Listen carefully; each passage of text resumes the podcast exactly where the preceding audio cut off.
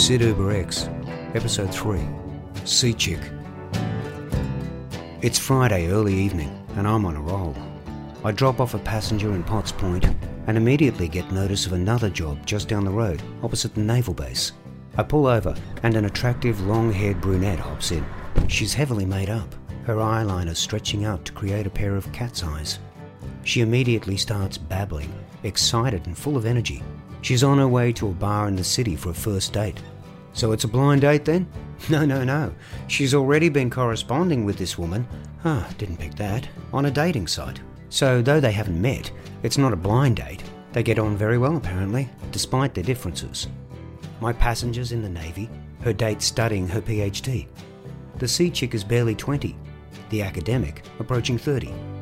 But turns out she likes sea chick's tats, of which I get a quick tour. This one says Carpe Diem, Nam Cras Mors, seize the day for tomorrow we die. And my latest one is a rainbow, because all the guys that hit on me don't think I look gay, but I look pretty gay when my face is between another chick's thighs. I laugh. Yeah, I guess you would, but to be fair, the guys don't get to see you like that. No, but they'd like to. We get closer to her destination when she asks me for a mint. Sorry, I don't actually have any. She frowns. You sure you're an Uber driver? We turn a corner and the sun blinds us. Whoa, that's brighter than my future.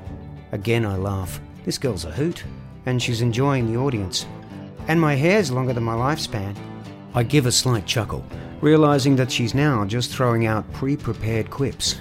The last one's slightly unsettling and coupled with the Carpe Diem tattoo, makes me wonder if this is someone with a bit of a death wish, though perhaps this is common in the armed services. We get to the bar 10 minutes early for her not so blind date. She jumps out, nervous with anticipation. As I drive off, I can't help but wonder where her face might end up later that night.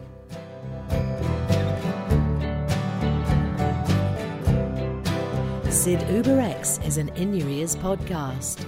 Narrated by Rick Herbert. Written, produced, and edited by Charles Amsden.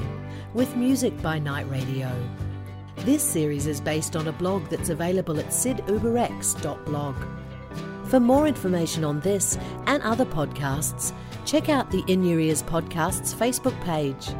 If you've enjoyed this episode, please subscribe and spread the word.